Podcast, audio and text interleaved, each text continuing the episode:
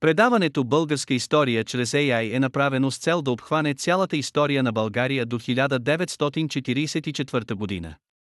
То е изцяло с образователна цел, а не с комерциална такава.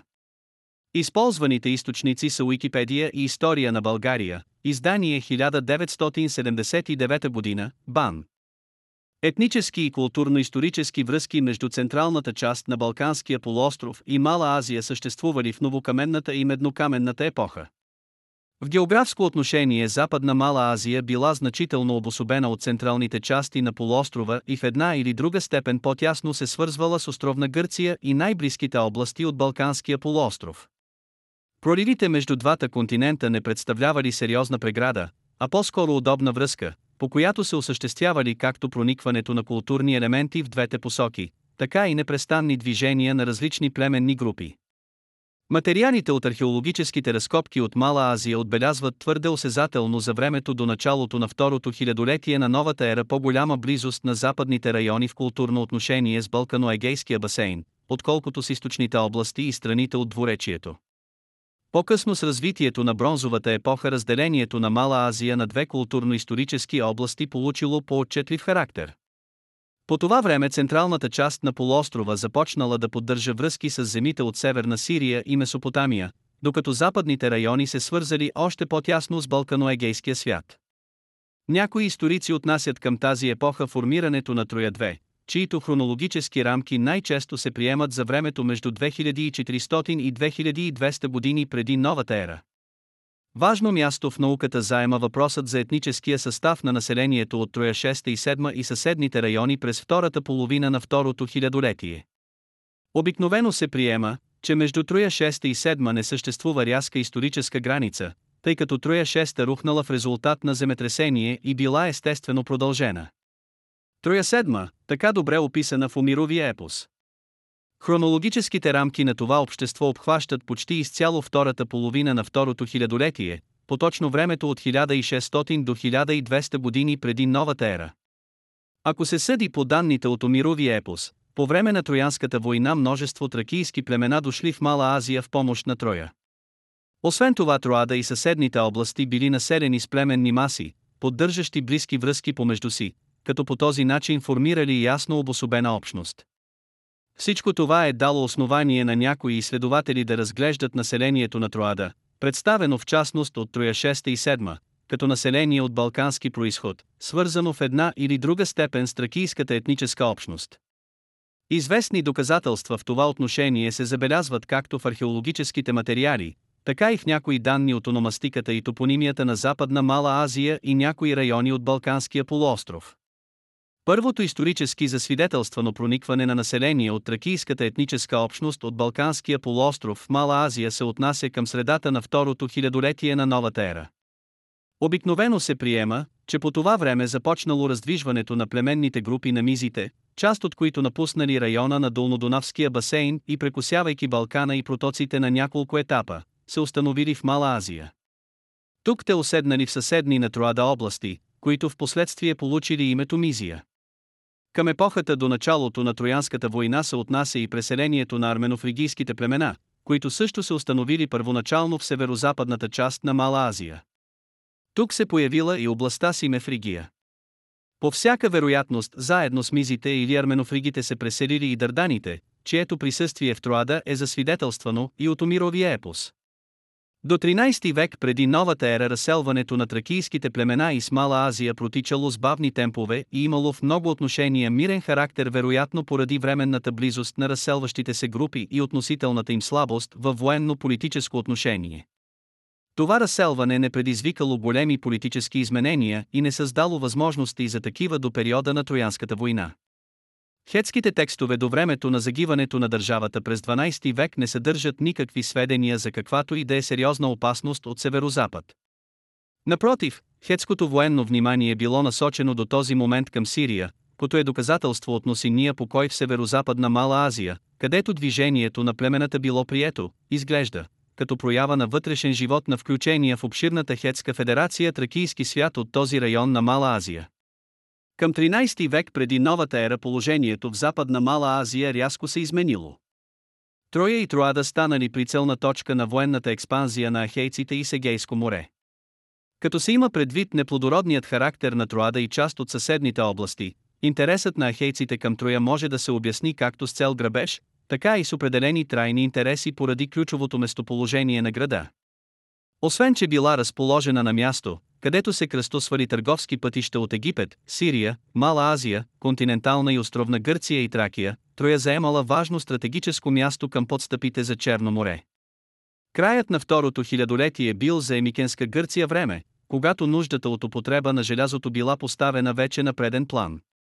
Желязната епоха била за Мала Азия отдавна реално явление, което изглежда, пласнало ахейците към южното крайбрежие на Черно море, известно с наличието на железни, златни и други метални залежи. Троянската война като историческо събитие съвпаднала с започващите етнически промени и разселвания в Балкано-Егейския басейн. Към това време се отнася началото на широки миграционни движения на племена, идващи в основното си мнозинство от Балканския полуостров, които раздвижили принудително и уседналото вече по тези места население. Писмената историческа традиция от малко по-късно време е запазила спомен за така наречените морски народи вероятно поради обстоятелството, че част от тях проявили малко по-голяма активност по море, като дори достигнали до Египет. Това ново раздвижване се отразило в голяма степен и на установилите се преди това в северо-западна Мала Азия мизийски, арменофригийски, дърдански и някои други племенни групи. Натискът от Балканите и голямото раздвижване в Егейския басейн и северо-западна Мала Азия създади възможности за значителен етнически тласък към централните райони на Мала Азия като една от малкото най-удобни посоки на движение. Всичко това се оказало твърде неочаквано за хетската държава, която не много преди това била в периода на най-голямото си военно-политическо могъщество. Етническият тласък, идващ от северо-запад, не можел да бъде отразен. Независимо, че всички тези движения нямали чак толкова бърз характер и създадената опасност да била възприета от хетския двор, не били намерени никакви възможности за противодействие.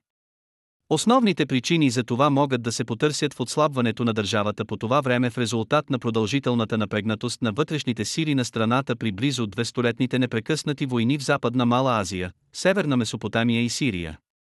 Немалка роля изиграло и обстоятелството, че появилото се движение от северозапад увлякло и значителна част от федератите и съюзниците. След превземането на столицата и унищожаването на хетската държава фригийските племена се задържали доста дълго в централното анатолийско плато, част от което в последствие отстъпили под натиска на Асирия. Непосредствено след тези събития асирийските писмени документи дават сведения за движението по горното течение на Ефрат и дори по наисток на така наречените емушки, които много антични и съвременни автори отъждествяват или свързват с племенната общност на мизите.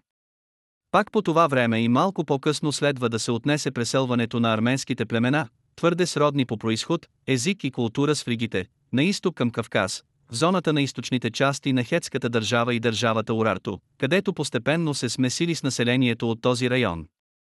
Посочените движения от края на второто хилядолетие на новата ера изменили значително картината в Мала Азия и оказали силно влияние на историческото развитие през следващите столетия. След 12 век преди новата ера движението на различни племенни маси продължило с послаби темпове до към 7 век, като през това време в Мала Азия проникнали още много други тракийски етнически групи. След завладяването на хетската държава централните области на Мала Азия се оказали във владение на фригите, които вероятно по това време били и най-мощната племенна формация сред племената от тракийската етническа общност на полуострова. Именно фригите създали първото по-сериозно държавно образование и продължили държавно-политическите традиции по тези места. Постепенно фригите възстановили част от старите градски центрове и основали нови. Фригийското присъствие е зарегистрирано в редица центрове като Бугаскьой, Хатушаш, Аладжахоюк, Пазарла, Алишар, Анкара. Кюлтепе и други. Към 695 години преди новата ера с нашествието на кимерийските племена, дошли от Кавказ, фригийската държава била унищожена. След последвалите безредици през 650 години преди новата ера. Гордион и фригите попаднали под политическото влияние на издигащата се по това време в Западна Мала Азия държава Лидия с център Сарди. Един век по-късно Лидия и фригите били включени в пределите на огромната персийска държава. Фригите оставили трайни следи в културно-историческото развитие на Мала Азия през първата половина на първото хилядоление преди новата ера. Столицата Гордион, един от най-значителните градове в Мала Азия по това време, била обградена от висока каменна стена. Разкрита е и главната порта, твърде импозантна, с височина около 10 метра. Дворците в Гордион са от тип Мегарон и са построени главно от камък и дърво. Съществена особеност на архитектурната декорация е преобладаването на орнаменти с геометрични мотиви и каменни мозайки. Основните архитектурни комплекси се отнасят към 8 век преди новата ера, когато фригите били в най-големия си културно-политически разцвет. От тази епоха са останали много произведения на фригийското изкуство. Сред релефите и другите творби на изобразителното изкуство най-често се срещат мотиви с военни сцени, борба на бикове и лъвове и други. Керамиката е богато украсена най-често с геометрични орнаменти, а така също и с сцени от ежедневния живот и сцени с животни. От фригийската епоха в Мала Азия са останали повече от стотина могилни гробници. Най-голямата от тях е край Гордион с височина 50 метра и диаметър 300 метра и обикновено се свързва с един от последните фригийски царе Емидас. Античната традиция и археологическите материали показват, че фригите били твърде големи майстори в металообработването. Споменът за фригите останал дълго през следващите епохи сред народите на Мала Азия. Той намерил широко отражение и в гръцката историческа традиция. Освен оригиналния принос и самостоятелната роля, която играли в живота на Мала Азия, фригите изпълнявали и ролята на междинно звено между древноисточния свят, който, както никога до тогава, проникнал така близо до европейския континент, и между балканоегейските цивилизации, които през тази епоха излезли на по-широк географски фронт. С голямо значение и по-резултатно се оказало започналото в края на 8 век и завършило през 7 век преди новата ера преселение на големия племенен съюз на тракийските витини от долината на Средна струма в Западна Мала Азия. Земите, в които витините се заселили в северо-западен Анадол, образували главното ядро на онези области, в които по-късно възникнало Витинското царство, а още по-късно и римската провинция Витиния. Тракийските витини наложили своя етнически облик и на онези части от северо-западна Мала Азия, в които се установили. Гръцките историци, които работили към края на 5 и през първите десетилетия на 4 век преди новата ера, започнали да наричат витините траки в Мала Азия, а техните земи – Тракия в Мала Азия. Витинските траки запазили здраво своята народност и през 5 век преди новата ера. Особено голяма устойчивост проявили те и по отношение на своята народност на носия и на своето народностно въоръжение. Витините повече от всички други преселили се в Мала Азия племена останали свързани с тракийския народ от Балканския полуостров.